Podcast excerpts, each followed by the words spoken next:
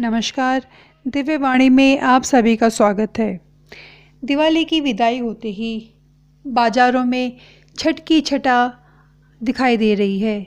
जी हाँ आज हम बात करते हैं छठ पर्व की जिसे सूर्य षष्ठी डाला छठ आदि कई नामों से जाना जाता है।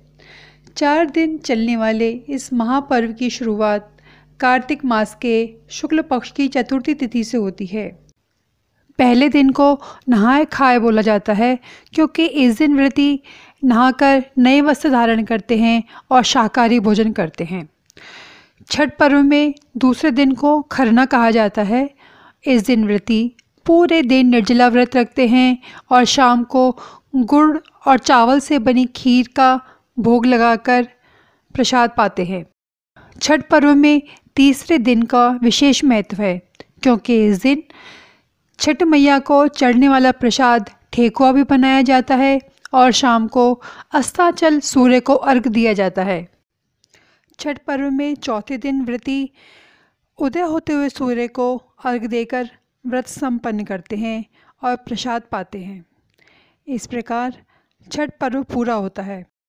छठ पर्व का उल्लेख रामायण व महाभारत काल में भी आता है।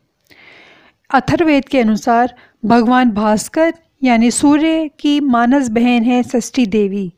प्रकृति के छठे अंश से षष्ठी देवी उत्पन्न हुई हैं। उन्हें बालकों की रक्षा करने के लिए भगवान विष्णु द्वारा रची माया भी माना जाता है। बालक के जन्म के छठे दिन भी छठी मैया की पूजा की जाती है, ताकि बच्चे के गृह गोचर शांत रहें।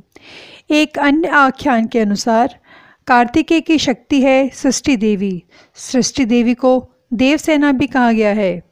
एक पौराणिक कथा के अनुसार, राजा प्रियवत और रानी मालिनी के कोई संतान नहीं थी। इससे दोनों राजा रानी बड़े दुखी रहते थे। संतान प्राप्ति के लिए राजा ने महर्षि कश्यप से पुत्र श्री यज्ञ भी करवाया। यज्ञ सफल हुआ और रानी गर्भवती हुई।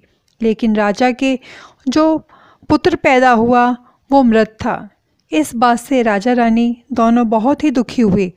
उन्होंने संतान प्राप्ति की आशा छोड़ दी। राजा प्रियव्रत इतने दुखी थे कि उन्होंने आत्महत्या का मन बना लिया।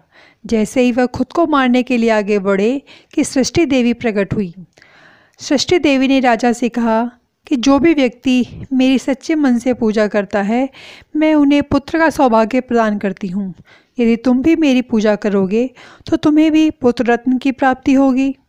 राजा ने देवी की बात मानी और कार्तिक शुक्ल की षष्ठी तिथि के दिन सृष्टि देवी की पूजा की।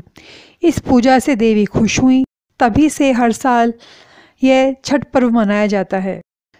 छठ पर्व सौभाग्य व संतान की लंबी आयु के लिए रखा जाता है। छठी मैया, आप सभी की भी मनोकामना पूर्ण करें। जय छठी मैया।